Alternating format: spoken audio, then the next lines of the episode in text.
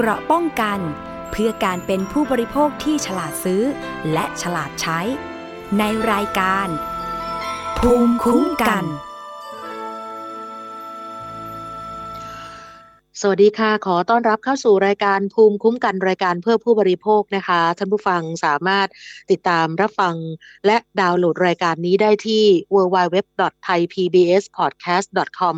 แอปพลิเคชัน Thai พี บี เอส Podcast ไอ โอ เอสGoogle Podcast, SoundCloud, Spotify แล้วก็ Facebook ด้วยนะคะ เฟซบุ๊ก ดอท คอม สแลช ไทยพีบีเอสพอดแคสต์ รวมถึงสถานีวิทยุชุมชนที่เชื่อมโยงสัญญาณทั่วประเทศนะคะพร้อมๆกับสถานีวิทยุในเครือ R Radio วิทยาลัยอาชีวศึกษาทั้งหนึ่งร้อยสี่สิบสองสถานีนะคะวันนี้ดำเนินรายการโดยดิฉันศิวิไลสมส่งนะคะก็มีเรื่องราวข่าวคราวในแวดวงของผู้บริโภคนะคะโดยเฉพาะณขณะนี้ประชาชนหลายๆท่านเนี่ยนะคะส่วนใหญ่ก็จะมีปัญหาเกี่ยวกับเรื่องของถูกหลอกลวงจากการซื้อสินค้าถูกหลอกลวงจากการซื้อของถูกหลอกลวงจากการให้โอนเงินอะไรพวกนี้นะคะซึ่งทางมูลนิธิเพื่อผู้บริโภคนะคะได้มีการเปิดเผยสถานการณ์ผู้บริโภคประจำปีสองพันห้าร้อยหกสิบสี่ที่กำลังจะผ่านพ้นไปอีกไม่กี่วันก็ปรากฏว่าเจอปัญหาเยอะแยะมากมายนะปัญหาอันดับต้นๆเลยก็คือณขณะนี้นะคะเป็นปัญหาเอ่อเกี่ยวกับเรื่องของ เอส เอ็ม เอส ก่อกวนอันนี้เกินครึ่งเลยนะคะถือว่าพุ่งอันดับหนึ่งเลยทีเดียวนะคะก็มีการรายงานสถานการณ์ตั้งแต่ช่วงต้นปีเลยจนถึงวันที่สิบห้าธันวาคมที่ผ่านมานะคะทางมูลนิธิเพื่อผู้บริโภคก็ได้มีการให้คำปรึกษากับรับเรื่องร้องเรียนเอาไว้ทั้งหมด สามพันสามร้อยยี่สิบเอ็ด รายปัญหาที่ผู้บริโภคได้รับผลกระทบแล้วก็ร้องเรียนมากที่สุดเป็นอันดับหนึ่งของปีหกสี่ก็คือเรื่องของปัญหาด้านการสื่อสารและโทรคมนาคมมีเกือบ สองพัน เรื่องนะคะคิดเป็นร้อยละห้าสิบห้ารองลงมาคือปัญหาด้านการเงินการธนาคารและเรื่องของประกันร้องเรียนเข้ามาเจ็ดร้อยสี่สิบเรื่องคิดเป็นร้อยละยี่สิบสองแล้วก็อันดับสามคือปัญหาด้านสินค้าและบริการทั่วไปจำนวนสี่ร้อยเรื่องคิดเป็นร้อยละสิบสองนะคะถ้าเป็นปัญหาอันดับหนึ่งก็คือเรื่องปัญหาด้านการสื่อสารและโทรคมนาคมนี่นะคะที่มีผู้ร้องเรียนเข้ามามากที่สุดถึงร้อยละห้าสิบห้าก็คือปัญหาการได้รับข้อความ เอส เอ็ม เอส และโทรศัพท์ก่อกวนที่มีเนื้อหาหลอกลวงให้ใช้บริการแอปพลิเคชันกู้เงินแบบผิดกฎหมายแล้วก็เว็บไซต์การพนันรวมถึงเว็บเนื้อหาอนาจารก็ทำให้เกิดความเดือดร้อนรำคาญแล้วก็เสียทรัพย์สินได้นะคะเบื้องต้นนั้นเนี่ยผู้ที่ดูแลเกี่ยวกับเรื่องนี้ก็คือในส่วนของกสทช.ก็มีการแก้ไขปัญหานะคะโดยการสั่งให้ค่ายโทรศัพท์มือถือทุกค่ายค่ะได้บล็อกข้อความแต่ก็ยังไม่มีความคืบหน้าทำให้มีผู้ร้องเรียนเข้ามาเยอะมากนะคะตั้งแต่ช่วงเดือนกันยายนถึงตุลาคมนี่นะคะเขาบอกว่าเยอะที่สุดสองเดือนนี้นะคะอันดับสองเป็นปัญหาด้านการเงินการธนาคารและเรื่องประกันพบเจ็ดร้อยสี่สิบเรื่องนะคะแล้วก็จะพบปัญหาเรื่องแอปพลิเคชันกู้เงินผิดกฎหมายลักษณะของแอปกู้เงินคือต้องจ่ายเงินก่อนกู้แล้วก็มีดอกเบี้ยสูงเกินกว่ากฎหมายกำหนดอันนี้ต้องชำระคืนภายใน หกถึงเจ็ด วันถ้าลูกหนี้จ่ายหนี้ไม่ครบหรือว่าไม่จ่ายหนี้เจ้าหนี้ก็จะโทรหาทุกคนที่มีรายชื่อในโทรศัพท์ส่วนประกันโควิดอันนี้ก็เป็นปัญหาที่มีผู้เสียหายเยอะเหมือนกันแล้วก็เป็นประเด็นในสังคมก่อนหน้านั้นรายการของเราก็เคยมีการนำเสนอไปหลายครั้งนะคะเกี่ยวกับการจ่ายค่าสินไหมประกันโควิดแบบเจอจ่ายจบนะที่ล่าช้าเกินกว่าครึ่งเดือนหรือสิบห้าวันแล้วก็ยังพบปัญหาหลอกให้ต่อประกันภัยรถยนต์ทางโทรศัพท์แต่ว่าไม่ได้รับกรมธรรม์ตัวจริงก็มีนะคะอีกปัญหาหนึ่งเป็นปัญหาเรื่องสินค้าและบริการทั่วไปอันนี้ทางมูลนิธิเพื่อผู้บริโภครับเรื่องร้องเรียนมาประมาณสี่ร้อยเรื่องก็เป็นการร้องเรียนเกี่ยวกับการพบปัญหาสินค้าชำรุดบกพร่อง ไม่ได้รับไม่ได้มาตรฐานมากที่สุดถึงเจ็ดสิบหกเรื่องรองลงมาคือปัญหาการขอเงินคืนไม่พอใจการบริการแล้วก็การโฆษณาเกินจริงค่ะจากประเด็นปัญหาที่ได้รับการร้องเรียนข้างต้นนั้นทางมูลนิธิเพื่อผู้บริโภคกับเครือข่าย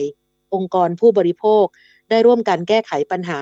โดยมีการแจ้งปัญหาไปยังหน่วยงานที่เกี่ยวข้องโดยตรงเพื่อให้ดำเนินการแก้ไขแล้วก็เยียวยาความเสียหายให้กับผู้บริโภคอย่างเช่นกรณีผู้บริโภคได้รับข้อความ เอส เอ็ม เอส ก่อกวนนั้นเนี่ยนะคะทางมูลนิธิเพื่อผู้บริโภคได้ไปขอเข้าพบกับรองเลขาธิการกสทช.ได้ติดตามความคืบหน้าแล้วก็มีการยื่นข้อเสนอว่าให้เปิดเผยคำสั่งของกสทช.ที่กำหนดว่าให้ค่ายมือถือแก้ไขปัญหาเกี่ยวกับ เอส เอ็ม เอส นะคะแล้วก็เสนออีกข้อหนึ่งก็คือให้ออกคำสั่งให้ผู้ประกอบการจ่ายค่าเสียหายให้กับผู้ร้องเรียน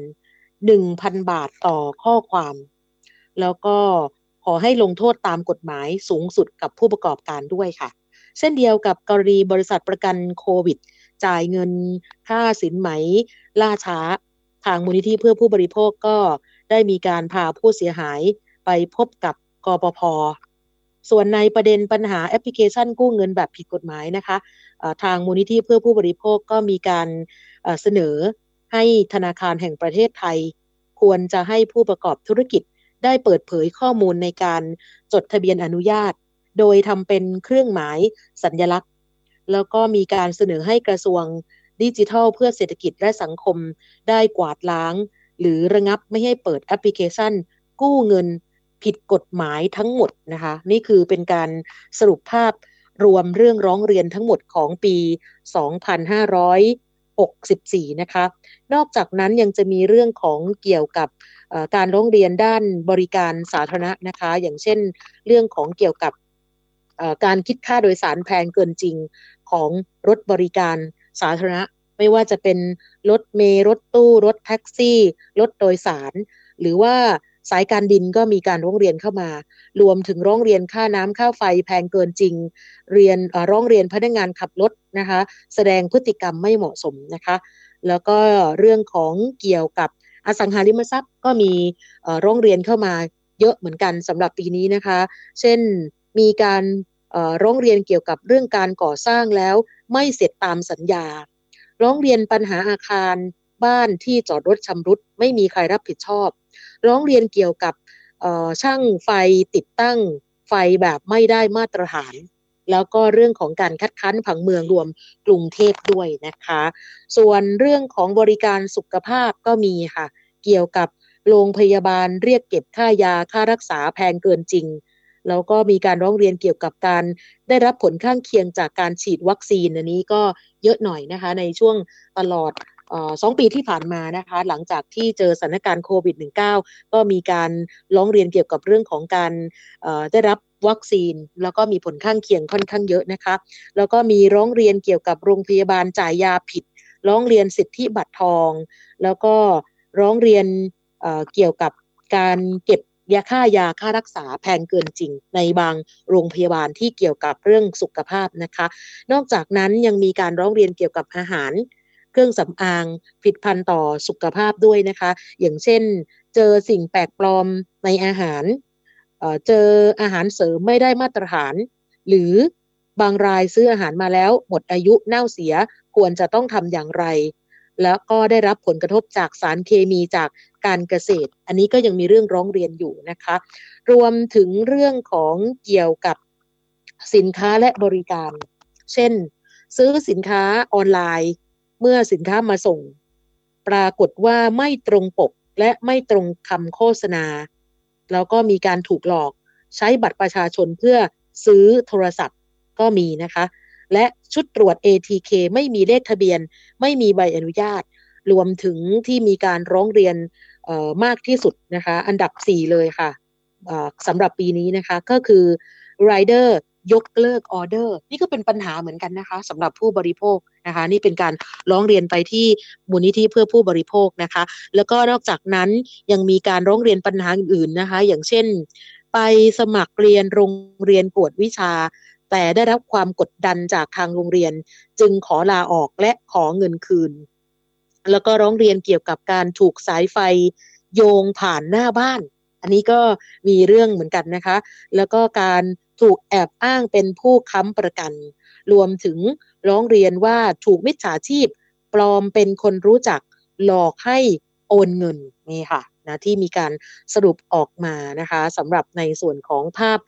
การร้องเรียนทั้งหมดสำหรับปีนี้นะคะก็ถือว่าเยอะนะก็ยังเยอะอยู่นะถึงแม้ว่าสถานการณ์ณขณะนี้เนี่ยหลายคนบอกว่ามีสื่อนะคะมี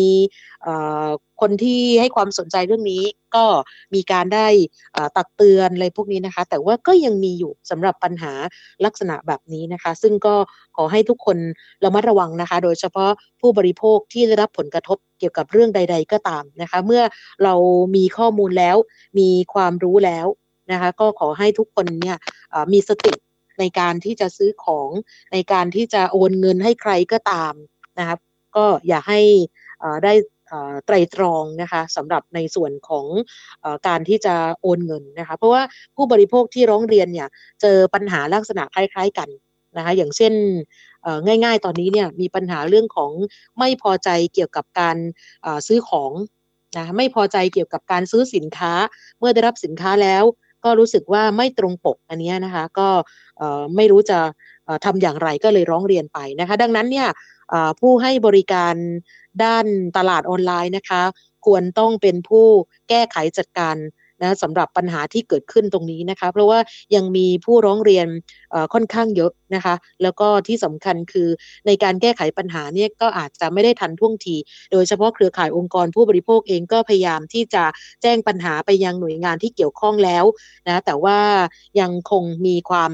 ล่าช้าอยู่สำหรับในการติดตามความคืบหน้าก็อย่างที่บอกว่ามีการยื่นข้อเสนอไปนะคะให้หน่วยงานที่เกี่ยวข้องเนี่ยได้มีการแก้ไขปัญหาตรงนี้แต่ว่ายังคงไม่มีความคืบหน้าเท่าไหร่นักนะคะที่สำคัญคือขอให้ทุกคนนี่นะคะได้มีการเตือนสติตัวเองก่อนนะก่อนที่จะเจอเรื่องของปัญหาการหลอกลวงนะคะคือขอให้เรารู้ว่าภัยที่กำลังจะเกิดขึ้นเป็นอย่างไรนะคะหลังจากที่เรามีการซื้อของเรารีบโอนเงินให้มิจฉาชีพไปนะคะเราต้องมีแหล่งข้อมูลนะคะสำหรับผู้ประกอบการที่ดีพอเพื่อที่จะให้เราได้ตัดสินใจแล้วก็มีการตรวจเช็คข้อมูลที่เชื่อถือได้โดยเร็วนะคะอย่าให้หาข้อมูลกันเยอะๆเพราะว่าปัจจุบันนี้เนี่ยเรายังมีในเรื่องของเกี่ยวกับกฎหมายแล้วก็สิทธิของผู้บริโภคนะคะเพราะว่าบางท่านนั้นเนี่ย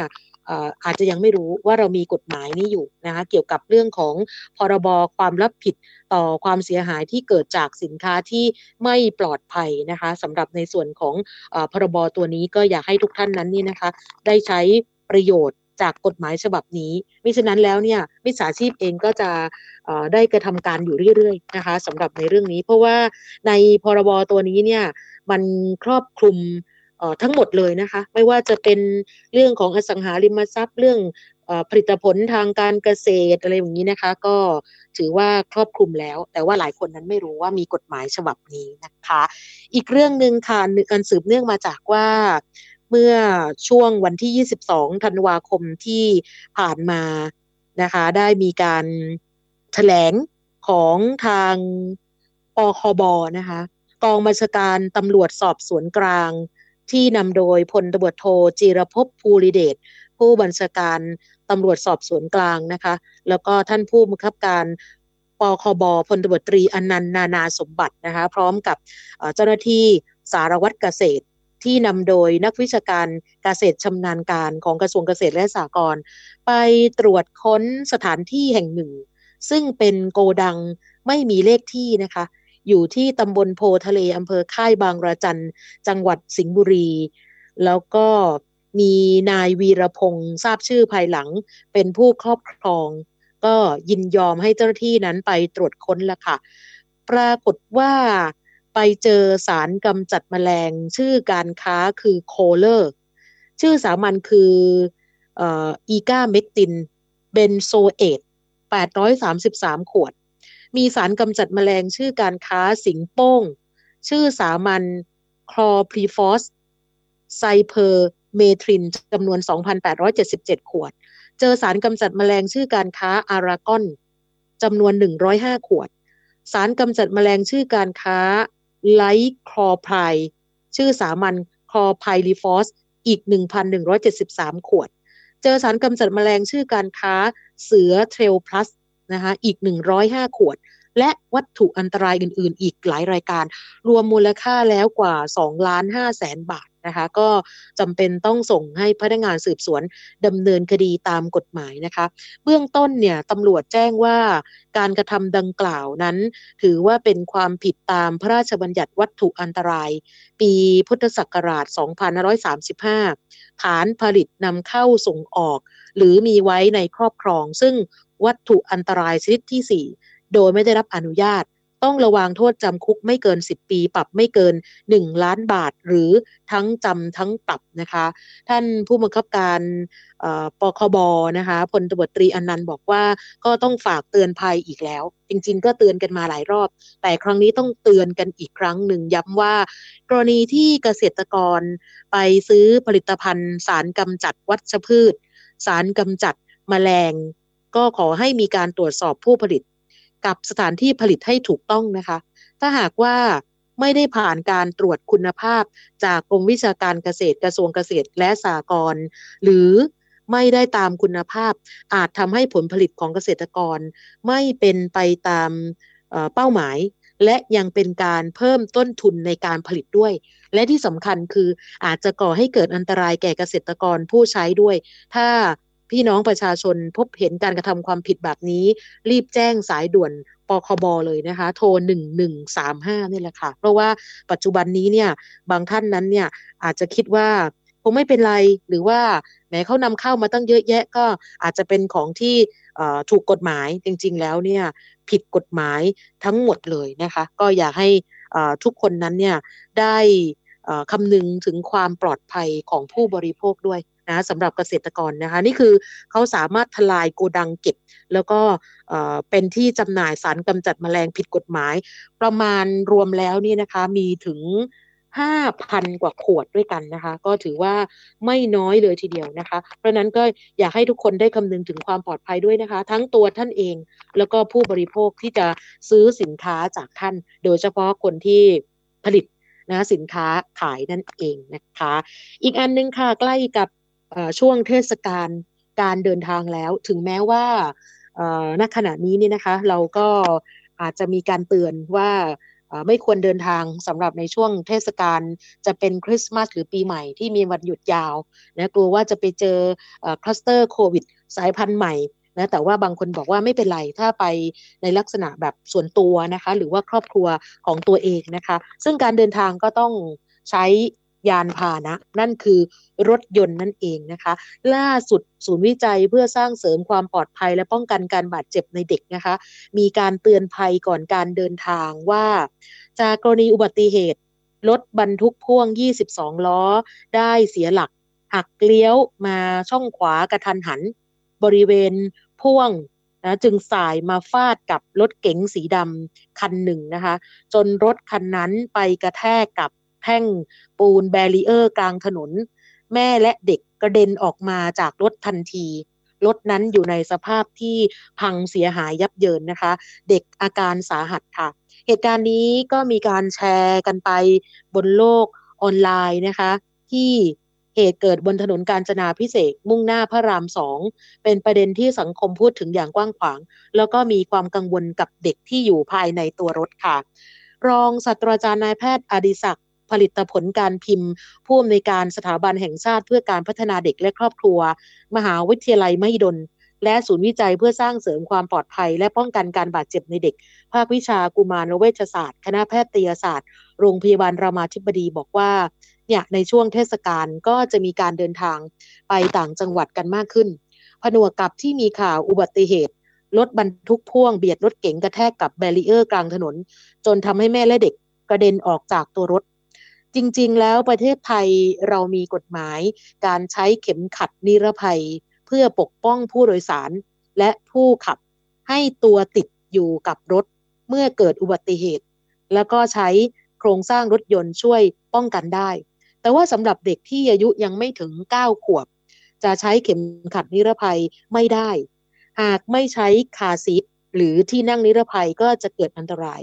ในกรณีนี้นะคะเพื่อความปลอดภัยเด็กตั้งแต่แรกเกิดจนถึงเก้าขวบต้องใช้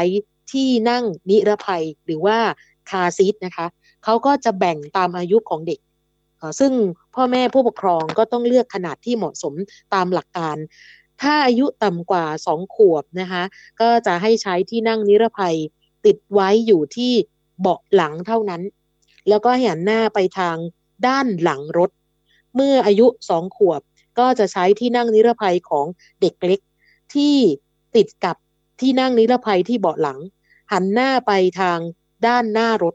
อันนี้ไม่เหมือนกันนะคะต่ำกว่าสองขวบให้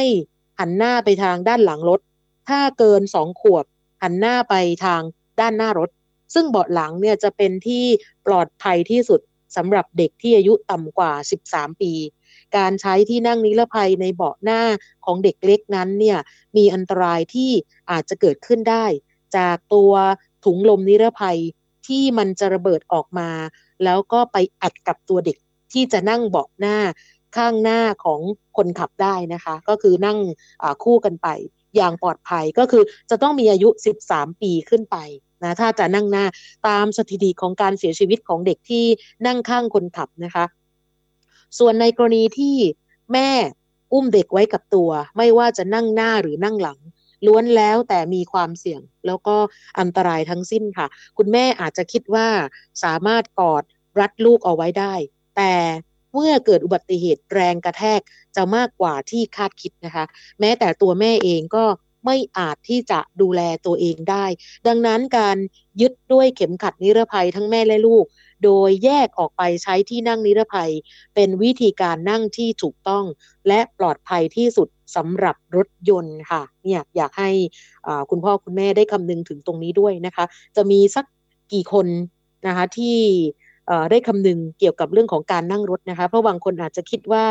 ไปแป๊บเดียวไปแค่เนี่ยปากซอยไปแค่ห้างค้าปลีกนะคะหน้าหมู่บ้านนะคะแต่ว่าอุบัติเหตุที่เราเห็นในคลิปนี่นะคะเมื่อช่วง สองถึงสาม วันที่ผ่านมานี่ก็เห็นได้ชัดเจนว่าเนี่ยชั่วช่วงเสี้ยววินาทีเท่านั้นนะคะที่รถบรรทุกพ่วงนั้นนี่นะคะเบียดรถเก๋งคันสีดำแล้วก็แม่กับลูกนั้นเนี่ยหลุดออกจากรถไปเลยนะคะเป็นอะไรที่ค่อนข้างจะหวาดเสียวมากเพราะฉะนั้นเนี่ยนะช่วงก่อนการเดินทางสำหรับเทศกาลที่กำลังจะมาถึงนะคะก็ขอให้ตระหนักตรงนี้ให้ดีนะคะสำหรับพ่อแม่ผู้ปกครองนะคะที่จะพาลูกแบบเล็กๆไปไหนมาไหนด้วยเหมือนกันนะคะอีกเรื่องนึงค่ะสำหรับในส่วนของเกี่ยวกับการหลอกลวงหรือว่าการโกงเกี่ยวกับการซื้อของออนไลน์นะคะล่าสุดนั้นในส่วนของราชกิจจานุเบกษานะคะได้ประกาศคณะกรรมการบริหารศาลยุติธรรมเรื่องการจัดตั้งแผนกคดีซื้อขายออนไลน์ในศาลแพ่งแล้วนะคะก็คือมีการจัดตั้งแผนกคดีซื้อขายออนไลน์ออกมาเป็นพิเศษเลยนะคะนั่นคือว่าด้วยปัจจุบันการซื้อขายสินค้าหรือบริการบนเครือข่ายอินเทอร์เน็ตเป็นที่แพร่หลายและขยายตัวอย่างรวดเร็วทำให้เกิดข้อพิพาทตามมาเป็นจำนวนมากแต่ช่องทางระงับข้อพิพาทที่มีอยู่ไม่เอื้อต่อการที่ผู้บริโภคจะเข้าถึงได้โดยสะดวกนะคะเป็นผลให้ผู้บริโภคจำนวนมากไม่ได้รับการเยียวยาความเสียหายจากการถูกเอารัดเอาเปรียบจากผู้ประกอบการธุรกิจที่ไม่สุจริตจึงมีความจำเป็นต้องจัดตั้งแผนกคดีซื้อขายออนไลน์ขึ้นในศาลแพ่งให้เป็นระบบศาลอิเล็กทรอนิกส์เต็มรูปแบบซึ่งผู้ที่มีข้อพิพาทอันเกิดจากการบริโภควิถีใหม่สามารถเข้าถึงศาลและใช้สิทธิ์ฟ้องร้องดำเนินคดีด้วยตนเองได้โดยสะดวกเพื่อระงับข้อพิพาทระหว่างผู้ที่เกี่ยวข้องทุกฝ่ายได้อย่างเป็นธรรมและเป็นไปด้วยความรวดเร็วยิ่งขึ้นทั้งยังช่วยยกระดับมาตรฐานการประกอบธุรกิจการขายสินค้าหรือบริการบนเครือข่ายอินเทอร์เน็ตของประเทศให้สามารถแข่งขันในระดับสากลได้อีกทางหนึ่งอาศัยอำนาจตามความในมาตราสี่มาตราเจ็ดและมาตราสิบแห่งพระธรรมนูญศาลยุติธรรมคณะกรรมการบริหารศาลยุติธรรมออกประกาศให้จัดตั้งแผนกในศาลแพ่งดังต่อไปนี้ ข้อหนึ่งประกาศนี้เรียกว่าประกาศคณะกรรมการบริหารศาลยุติธรรมเรื่องการจัดตั้งแผนกคดีซื้อขายออนไลน์ในศาลแพ่งข้อที่สองประกาศนี้ให้ใช้บังคับตั้งแต่วันถัดจากวันประกาศในราชกิจจานุเบกษาเป็นต้นไปข้อที่สามในประกาศนี้คดีซื้อขายออนไลน์หมายความว่าคดีผู้บริโภคตามพระราชบัญญัติวิธีพิจารณาคดีผู้บริโภคปีพ.ศ. สองพันห้าร้อยห้าสิบเอ็ดมาตราสามวงเล็บหนึ่งที่เกิดจากการซื้อขายสินค้าหรือบริการบนเครือข่ายอินเทอร์เน็ตข้อสี่ให้จัดตั้งแผนกคดีซื้อขายออนไลน์ขึ้นในศาลแพ่งโดยให้มีอำนาจหน้าที่เกี่ยวกับคดี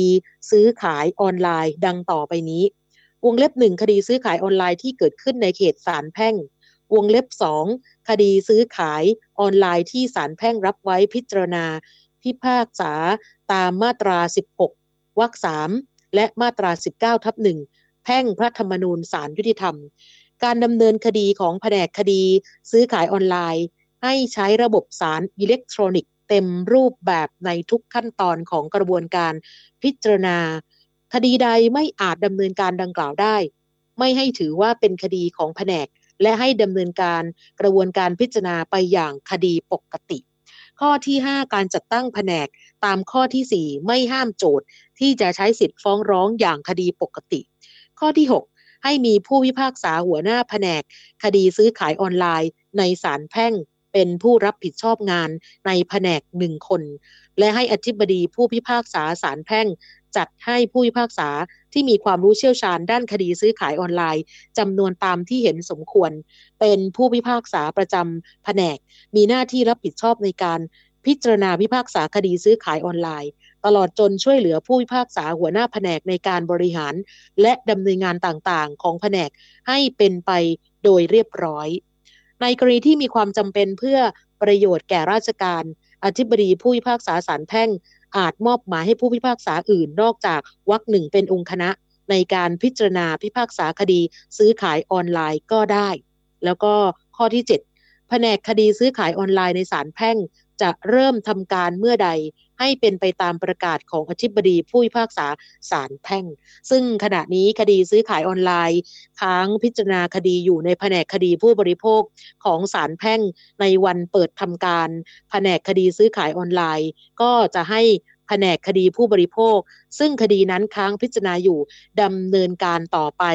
จนเสร็จนะคะแล้วก็ยังจะมีข้อที่แปดให้สำนักงานศาลยุติธรรมสนับสนุนด้านงบประมาณและการดำเนินการต่างๆที่จำเป็นแก่ศาลแพ่งเพื่อให้เปิด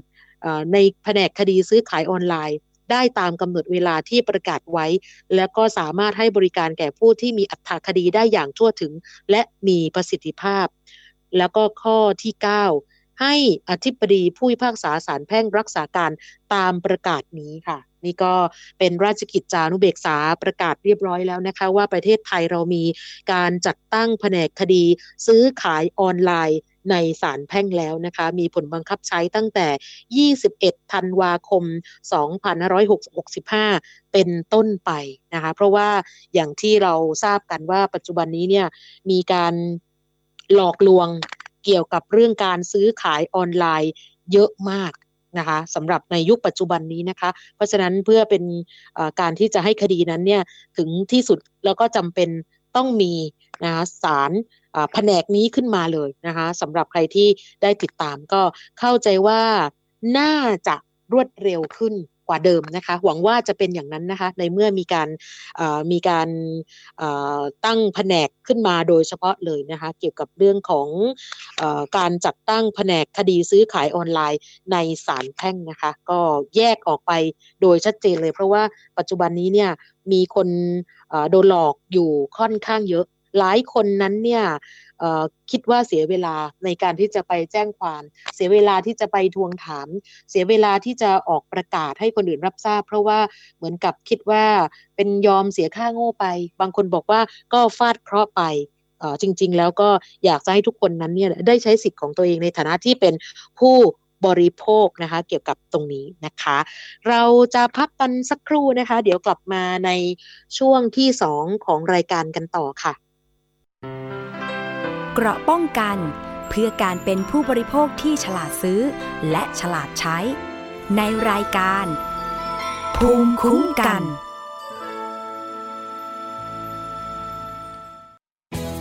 ไทย พี บี เอส Digital Radio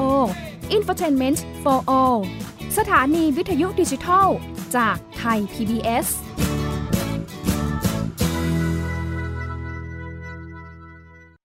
แค่ฟังความคิดก็ดังขึ้นเต็มอิ่มทั้งความรู้และความสนุกกับไทย พี บี เอส Podcast อาหารเนี่ยมันจะมีสัญญะทางการเมืองเนี่ยซ่อนอยู่มีเจ้าหญิงแสนสวยพระองค์หนึ่งถูกสาปให้เป็นโรคซึมเศร้าคำนี้มันมีความหมายมากคำว่า Winter of something เนี่ยฤดูหนาวของอะไรก็ตามเนี่ยมันจะมีเหตุการณ์ในประวัติศาสตร์ที่มันจะถูกใช้คำว่า Winter เนี่ยตลอดเวลาทางการจีนออกมาเปิดเผยนะคะว่าประชาชนที่เป็นผู้ใหญ่ประมาณครึ่งหนึ่งของทั้งประเทศมีน้ำหนักเกินแล้วก็เป็นโรคอ้วนตอบโจทย์ทุกไลฟ์สไตล์ตั้งแต่มีโควิดเนี่ย Apple สร้างสรรค์ฟีเจอร์เพื่อให้มันสอดคล้องกับโควิดเลยผมจะนำมาเล่าใน อี พี นี้เนี่ยคือเกี่ยวกับค่ายกักกันอัลชวิทในประเทศโปแลนด์ฟังได้ทุกที่ทุกเวลาทุกช่องทางค้นหาคำว่าไทย พี บี เอส Podcast หรือที่เว็บไซต์ ดับเบิลยู ดับเบิลยู ดับเบิลยู ดอท ไทย พี บี เอส พอดแคสต์ ดอท คอม อัปเดตสถานการณ์รอบโลกประเทศจีนนี่เราทราบกันดีนะคะว่าเป็นประเทศที่จะมีปัญหาเรื่องความสมดุลของประชากรคนที่ได้รับความสนใจจากวิกฤตในครั้งนี้ก็คือนายกรัฐมนตรีนิวซีแลนด์เรื่องราวสีสันจากต่างแดนก็มีช่อง YouTube เป็นของตัวเองใช้ชื่อว่าครัวคุณยายรายชื่อของคุณหมอพยาบาลแล้วก็นักวิทยาศาสตร์จำนวนไม่น้อยอยู่ในรายชื่อผู้ทรงอิทธิพลนะรัฐบาลของไต้หวันเนี่ยกำลังพิจารณาเพื่อเปิดการท่องเที่ยวครั้งใหม่หน้าต่างโลกโดยทีมข่าวต่างประเทศไทย พี บี เอส ทุกวันจันทร์ถึงศุกร์ สิบสองนาฬิกา นทางไทย พี บี เอส Radio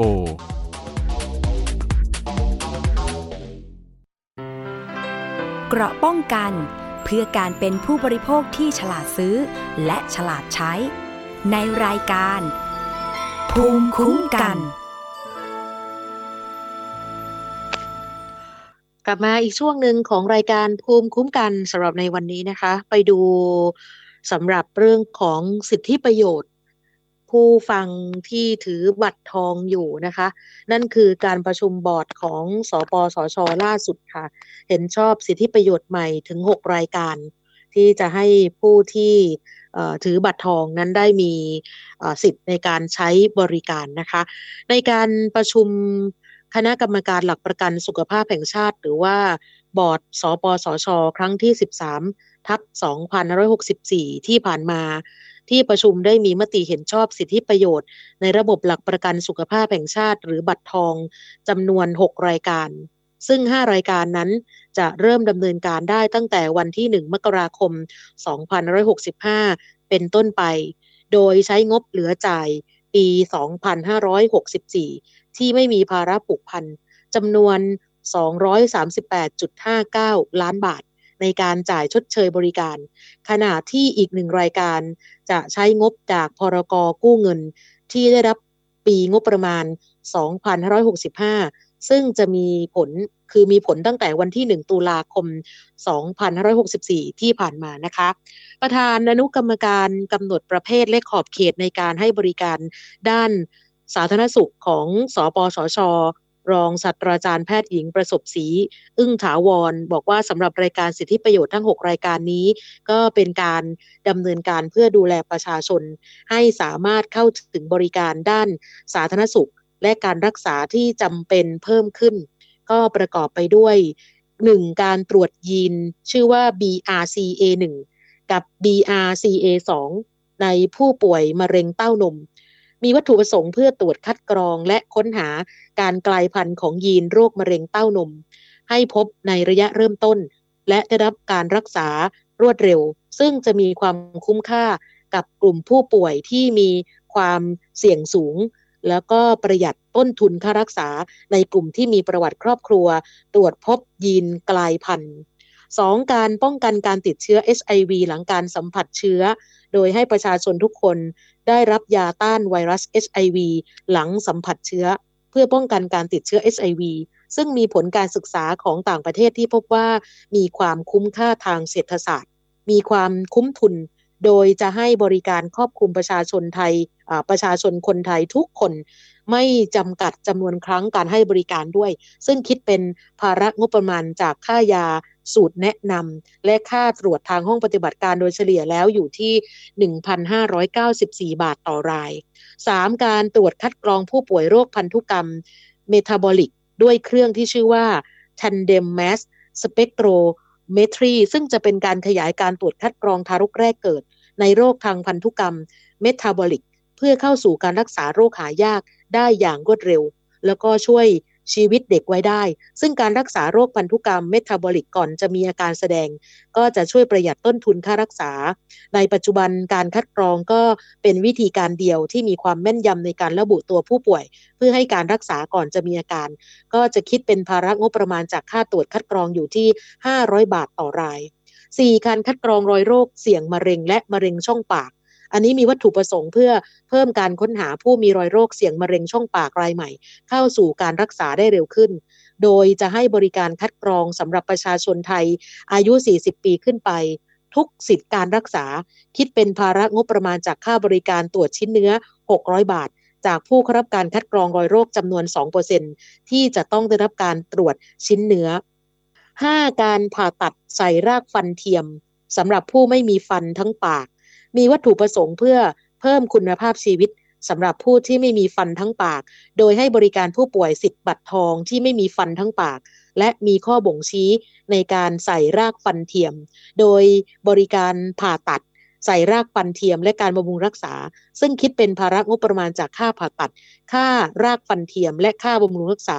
รวมแล้ว สองหมื่นสี่พันสองร้อย บาทต่อรายแล้วก็หกการขยายข้อบ่งชี้การใช้ยาตัวหนึ่งชื่อว่า ไอ วี ไอ จี ซึ่งจะขยายให้สำหรับผู้ป่วยที่ได้รับผลกระทบจากโควิด สิบเก้า ได้แก่กลุ่มอาการอักเสบหลายระบบแล้วก็ในเด็กที่ติดเชื้อโควิด สิบเก้า กับผู้ป่วยภาวะกล้ามเนื้อหัวใจอักเสบหรือเยื่อหุ้มหัวใจอักเสบที่เกิดหลังจากการได้รับวัคซีนป้องกันโควิด สิบเก้า ชนิด เอ็ม อาร์ เอ็น เอ ซึ่งคิดเป็นภาระงบประมาณจากค่ายา ไอ วี ไอ จี เฉลี่ยแล้ว ห้าหมื่น และหนึ่งแสน บาทต่อรายนะคะซึ่งข้อเสนอสิทธิประโยชน์ใหม่ทั้งหกรายการนี้ก็เป็นการดำเนินการในปีงบประมาณ สองพันห้าร้อยหกสิบห้า รวมเป็นเม็ดเงินทั้งสิ้น สองร้อยสี่สิบห้าจุดสองห้า ล้านบาทโดยห้ารายการแรกนะคะจะใช้งบเหลือจ่ายของปีหกสิบสี่ที่ไม่มีภาระผูกพัน สองร้อยสามสิบแปดจุดห้าเก้า ล้านบาทส่วนรายการสุดท้ายการขยายข้อบ่งชี้การใช้ยา ไอ วี ไอ จี ก็จะใช้งบประมาณจากพรก.กู้เงินที่ได้รับงบประมาณ สองพันห้าร้อยหกสิบห้า จำนวน หกจุดหกหก ล้านบาทค่ะก็นี่เป็นสิทธิประโยชน์นะคะที่เพิ่มขึ้นมาสำหรับผู้ที่ใช้บริการบัตรทองนะคะจากการประชุมของคณะกรรมการหลักประกันสุขภาพแห่งชาติหรือว่าบอร์ดสปสช.ครั้งล่าสุดที่มีรองนายกรัฐมนตรีและรัฐมนตรีว่าการกระทรวงสาธารณสุขเป็นประธานนั่นเองนะคะช่วงนี้เราจะไปช่วงคิดก่อนเชื่อกันนะคะกับอาจารย์ดร.แก้วกังสดาลอำไพค่ะ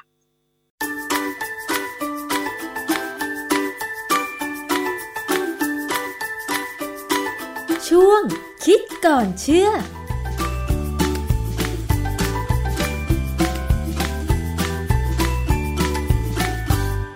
พบกันในช่วงคิดก่อนเชื่อกับดร.แก้ว กังสดาลอำไพนักพิษวิทยากับดิฉันชนาธิป ไพรพงศ์ค่ะคุณผู้ฟังวันนี้ค่ะเราพูดถึงเรื่องของกัญชาอีกครั้งหนึ่งนะคะเป็นกระแสความสนใจหลังจากที่ถูกถอดออกจากบัญชียาเสพติดเพราะว่าเรามีการวิจัยนำสารสำคัญในกัญชาค่ะมาทำเป็นยาหรือว่าทำเป็นผลิตภัณฑ์ที่สามารถนำมาบำบัดอาการต่างๆได้นะคะได้รับความสนใจจากผู้ป่วยเช่นผู้ป่วยมะเร็งด้วยทีนี้จากการปลดล็อกดังกล่าวเนี่ยนะคะก็มีการพูดถึงอีกครั้งหนึ่งว่าถ้าสมมุติว่าจะมีคนนำกัญชาไปใช้แบบที่ไม่ใช่ทางการแพทย์ล่ะแบบเนี้ยจะเป็นการผิดศีลหรือไม่ต้องไปถามอาจารย์แก้วค่ะอาจารย์คะการนำส่วนต่างๆของกัญชาไปสกัดเอาสารสำคัญไปใช้ในทางการแพทย์บำบัดหรือรักษาโรคต่างๆเนี่ยนะคะอาจารย์อันนี้ถือว่าตามเจตนารมณ์แล้วไม่ผิดศีลใช่ไหมอาจารย์เออถ้าเอาไปใช้เป็นยานี่ไม่ผิดนะฮะไม่ว่าจะเป็นกัญชาหรือกัญชงแต่กัญชงเนี่ยปกติเราไม่ได้สูบเพื่อให้เมาอะนะกัญชงเนี่ย มันมีประโยชน์หลายอย่างนะเอาไปทำเอาเส้นใยเนี่ยไปใช้ทำนู่นทำนี่ได้นะส่วนน้ำมัน ซี บี ดี เขาก็เป็นน้ำมันที่มีผลดีต่อการแก้อาการโรคต่างๆเกี่ยวกับการชักอะไรได้นะฮะส่วนกัญชาเนี่ยมันก็มีประโยชน์ที่น้ำมันกัญชาแต่ตัวยอดดอกมันที่มีน้ำมันกัญชาเนี่ยบางครั้งคนก็เอามาสูบเอามาเสพกันคือผมเนี่ยความที่ผมไม่เคยสนใจเรื่องพวกนี้ไงผมก็ไม่รู้ว่าเวลาเขาสูบกันจริงๆเนี่ยเขาสูบอะไรกันจริงๆแล้วเขาจะสูบทั้งใบและดอกนะไม่ใช่ใบอย่างเดียวเขาจะเอาใบและดอกเนี่ยมาสับมาสับบนเขียงแล้วก็เอามามวนเป็นบุหรี่ไอ้เหตุที่รู้นี่เพราะว่าเมื่อกี้เข้าไปดูเฟซบุ๊กของพวกสายเขียวเขาอะเขาอธิบายให้ฟังนะฮะเพราะตอนนี้พวกสายเขียวเขาจะอธิบายเรื่องทุกอย่างเนื่องจากว่ามีการปลดล็อกกัญชาและกัญชงส่วนหลายๆส่วนที่เมื่อก่อนที่เขาห้ามเนี่ยเขาปลดล็อกให้เอามาใช้ได้นะแล้วเท่าที่เข้าใจนะตอนนี้เขาอนุญาตให้ปลูกกัญชาได้คนละหกต้นต่อบ้านแต่ว่าที่มาของต้นกัญชามันก็ต้องบอกหรือว่าแจ้งทางการอย่างเช่นหน่วยงานในท้องที่ด้วยหรือเปล่าอาจารย์ว่าเราเนี่ยจะขอปลูกกัญชาสักหกต้นเพื่ออะไรอะไรอย่างเงี้ยค่ะอาจารย์เข้าใจว่าต้องนะต้องไปบอกทางการนะเพราะคือเมื่อกี้นี้ดูใน Facebook เหมือนกันเขาก็พูดเป็นเชิงว่าต้องให้ทางการรู้นะฮะไม่ใช่ว่าแอบไปปลูกหลังเขาส่วนใหญ่จะเป็นอย่างนั้นนะที่ภาคเหนือที่ผมเคยสังเกตนะเขาจะแอบไปปลูกในเขาบริเวณที่เฮลิคอปเตอร์ลงไม่ได้อะไรอย่างเงี้ยแล้วก็เขาก็ไปตัดกันแล้วก็เอาไปขายนะแต่ว่าถ้าปลูกหกต้นเนี่ยคงปลูกในสวนหลังบ้านอะไรอย่างเงี้ยก็คงได้นะฮะแต่นี่ไอ้การปลดล็อกเนี่ยมันทำให้มีการเอาใบเนี่ยผมเข้าใจว่าใบบางส่วนเนี่ยเขาเขาต้องมาสูบไว้แน่นะฮะมันก็เหมือนกับคนที่เอาใบกระท่อมมาชงอ่ะคือหวังให้เมาคือมนุษย์เนี่ยต้องการความเมาเพื่อหลุดไปจากสภาวะความเป็นจริงความเป็นจริงเอออยากจะให้ตัวเองนี่มันคลื่นเครงหรือสนุกก็มีบางส่วนที่บอกว่าใบกัญชาใส่อาหารแล้วอร่อยขึ้นก็จริงเพราะว่าองค์ประกอบของกัญชาเนี่ยมันมีบางอย่างที่เป็นสารเคมีที่ไปเกาะที่ส่วนที่เราเรียกว่าเป็นรีเซพเตอร์ของการรับรสอร่อยค่ะคือพอไปพอมันเข้าไปแล้วเนี่ยลิ้นเรามันจะไวขึ้นประสาทที่ส่งจากลิ้นไปสมองก็จะไวขึ้นเราก็รู้สึกอร่อยก็เหมือนกับผงชูรสนะฮะคิดกันถึงเรื่องกัญชาเนี่ยมันผิดศีลข้อห้าไหมเพราะว่าตอนสมัยที่พระพุทธเจ้าท่านยังอยู่อ่ะคงยังไม่มีการสูบกัญชานะเพราะท่านห้ามเฉพาะการดื่มสุราและเมรัยใช่ไหมนี่พอหลังจากที่พระพุทธเจ้าปรินิพพานไปแล้วเนี่ยก็มีคนหาปิ่นหากัญชามาหรือหาพืชธรรมชาติอื่นๆกระท่อมเนี่ยนะมาสูบมาเสพกันหรือบางครั้งก็ผลิตขึ้นมาด้วยวิธีการทางเคมีเลยเช่นทำยาบ้าทำเฮโรอีนหรือว่าทำไอ้พวกอะไรแคร็กที่เราว่าแคร็กเรียกว่าไอซ์อะไรอย่างเงี้ยนะซึ่งอันเนี้ยพวกนี้เกิดหลังสมัยพุทธกาลทั้งนั้นเลยทำคำถามก็คือว่ามันผิดมันมันมันบาปผิดศีลข้อห้าไหมซึ่งอันนี้ผมก็พยายามเช็คในวิทย์ในอินเทอร์เน็ตนะเพราะว่าในอินเทอร์เน็ตเนี่ยมีคนที่มีความรู้ทางด้านศาสนาพุทธเยอะมากนะพระก็มีนะที่เอามาให้ให้คำตอบเออมีคนหนึ่งเขาอธิบายไว้ดีเขาบอกว่าสิ่งที่เกิดหลังพระพุทธเจ้าปรินิพพานเนี่ยแล้วไม่ปรากฏอยู่ในคำสอนของพระพุทธศาสนาว่าเป็นสิ่งต้องห้ามถ้ามีการเสพทำให้ผิดศีลข้อห้าหรือไม่เออเขาบอกว่าให้เทียบกับมหาประเทศสี่ผมก็ไม่รู้ว่ามหาประเทศสี่จะเป็นเป็นอะไรเพราะไม่เคยเรียนสมัยเรียนวิชาศิลธรรมสมัยผมมีวิชาศิลธรรมนะก็จะสอนอะไรก็ไม่รู้แล้วเราจะเสียเวลากับประวัติพุทธศาสนานานมากค่ะเออจะไปท่องนั้นนานมากก็ถ้าในความจริงเนี่ยผมว่าถ้าจะมีการปรับปรุงหลักสูตรศาสนาของกระทรวงสักทีเนี่ยสอนหลักธรรมที่สำคัญสำคัญกับการครองชีวิตดีกว่าส่วนประวัติพระพุทธเจ้าเนี่ยเด็กเขาหาอ่านได้เองในเน็ตแล้วเยอะแยะนะคือสอนหลักธรรมอย่างเช่นมหาประเทศสี่เนี่ยผมไปผมอ่านดูเขาบอกว่าสิ่งใดไม่ได้ทรงห้ามไว้ว่าไม่ควรแต่เข้ากับสิ่งที่ไม่ควรขัดกับสิ่งที่ควรสิ่งนั้นไม่ควรสรุปแล้วคือถ้ามันไม่ได้ห้ามว่าไม่ควรนะแต่มันมันไม่ควรอ่ะคือ common sense หรือความคิดส่วนตัวของเราหรือว่าสามัญสำนึกเราเนี่ยคิดว่าไอ้นี่ไม่ควรแน่ๆเราก็อย่าไปทำเพราะมันไม่ควร อย่างเช่นกัญชาเนี่ยถ้าไม่ได้สกัดเอาสารสำคัญมาใช้เป็นยารักษาโรคก็แสดงว่าถ้าเจตนานำใบกัญชาและดอกกัญชามามวนสูบเพื่อให้ตัวเองเกิดอาการเมากล่อมประสาทตัวเองหรืออะไรก็ตามจนกระทั่งนำไปสู่อกุศลอื่นๆอันนี้ก็ถือว่าไม่ควรก็เข้ากับมหาประเทศสี่ใช่ไหมอาจารย์เข้ากับข้อหนึ่งนี้เลยนะส่วนอีกสามข้อนั้นไม่ได้เกี่ยวกับกัญชาก็เป็นหลักการพื้นฐานนั่นเองที่ว่าควรทำหรือไม่ควรทำในหลักการเนี่ยถ้าเราคิดคือพระพุทธเจ้าไม่ได้ห้ามไว้เนี่ยนะแต่ถ้าเราคิดว่ามันไม่ควรทำเพราะว่ามันไม่ได้ทำให้เกิดประโยชน์กับเราและสังคมเนี่ย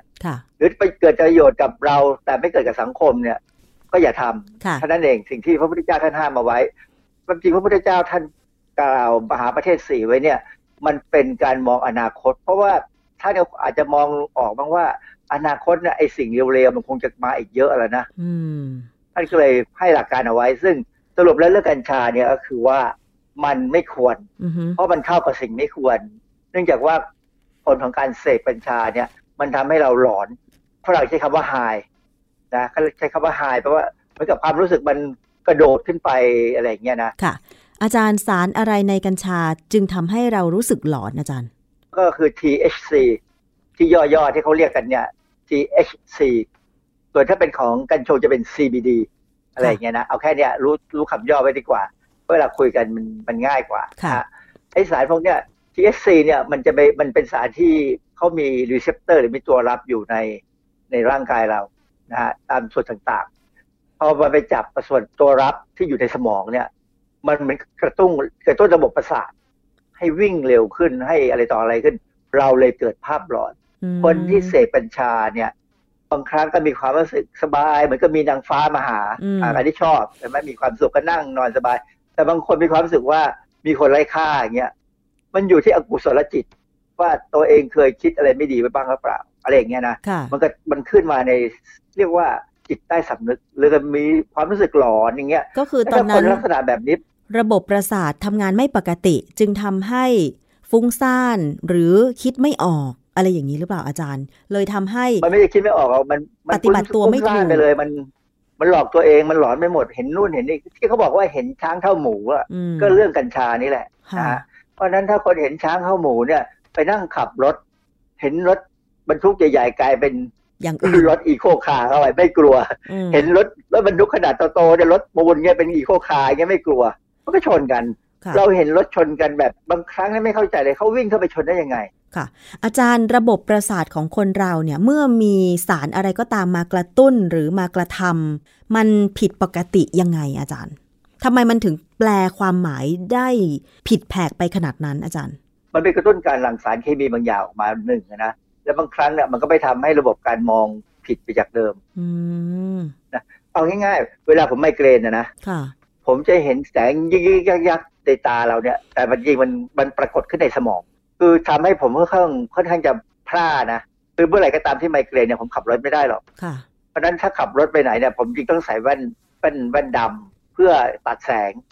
ก็สรุปแล้วว่าถ้าเราใช้กัญชาผิดวัตถุประสงค์จากยารักษาโรค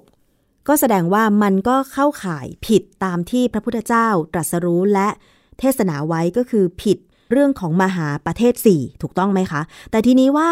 บางคนเนี่ยอาจจะคิดว่าตัวเองจำเป็นในการที่จะใช้กัญชาในการรักษาโรคเช่นบางที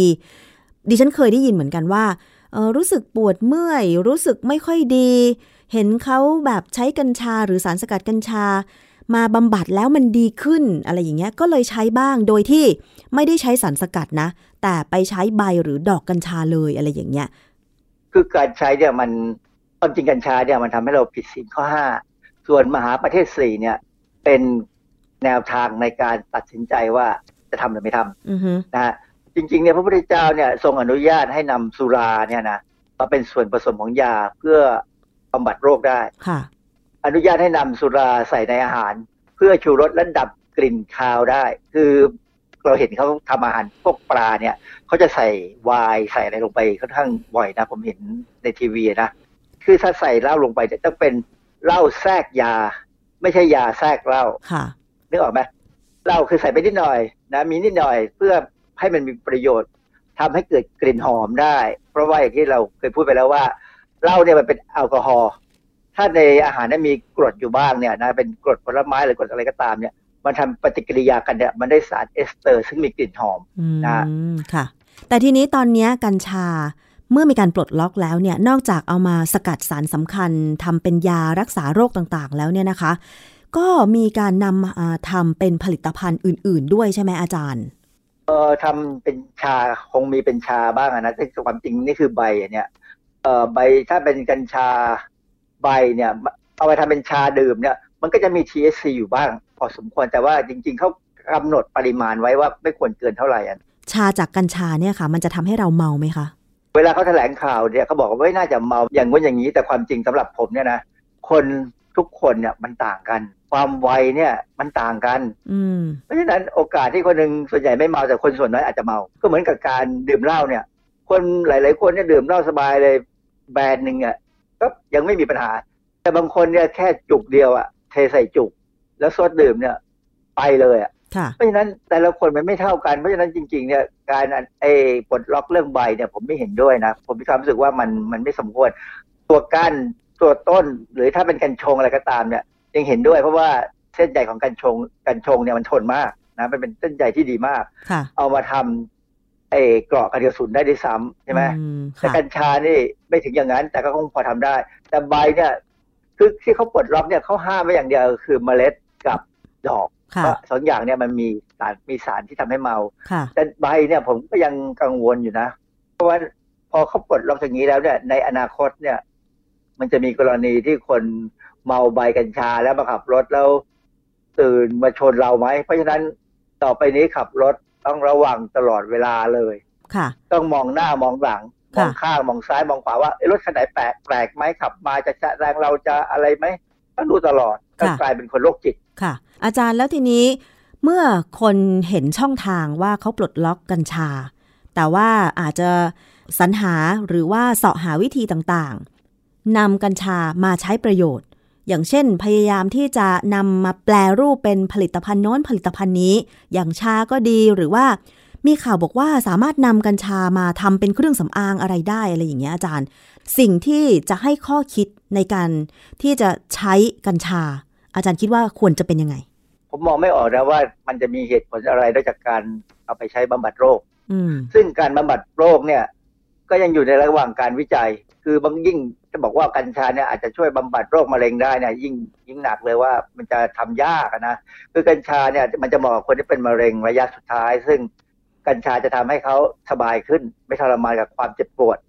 นะคือมันหลอนตัวเองจะไม่เจ็บเพราะว่าบางคนที่เป็นมะเร็งเนี่ยเขาต้องให้มอร์ฟีนนะมันเจ็บมากต้องให้มอร์ฟีนให้คือให้ให้ตายสบายกัญชาเนี่ยก็ใช้ในขั้นที่แบบเป็นยังไม่มากนักแต่ว่าเริ่มมีปัญหาเรื่องกับความเจ็บปวดเรื่องความไม่สบายนอนไม่หลับอย่างเงี้ยกัญชาก็จะทำให้นอนหลับแล้วก็ถ้าใส่ไปในอาหารก็จะทำให้กินอาหารได้ดีขึ้นคือการกินอาหารได้ดีขึ้นเนี่ยบางครั้งก็จะช่วยอาจจะช่วยให้เราต่อสู้กับมะเร็งหรือโรคอื่นๆได้ดีขึ้นอาจจะถึงกับหายได้ด้วยซ้ำเพราะฉะนั้นบางครั้งที่เขาบอกว่าได้ผลเนี่ยมันอาจจะเป็นเพราะว่าเขากินอาหารได้ดีขึ้นและกินอาหารได้ถูกตามหลักโภชนาการร่างกายมันกลับมาสู้ไหวนะฮะมันก็อาจจะเป็นอีกผลหนึ่งซึ่งอันเนี้ยถ้าอย่างเงี้ยถ้าวิจัยได้จนชัดเจนเนี่ยมันก็จะมีประโยชน์แต่ไม่ใช่ว่า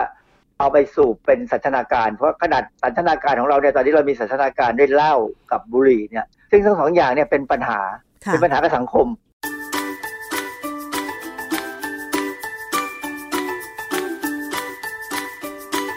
ช่วงคิดก่อนเชื่อ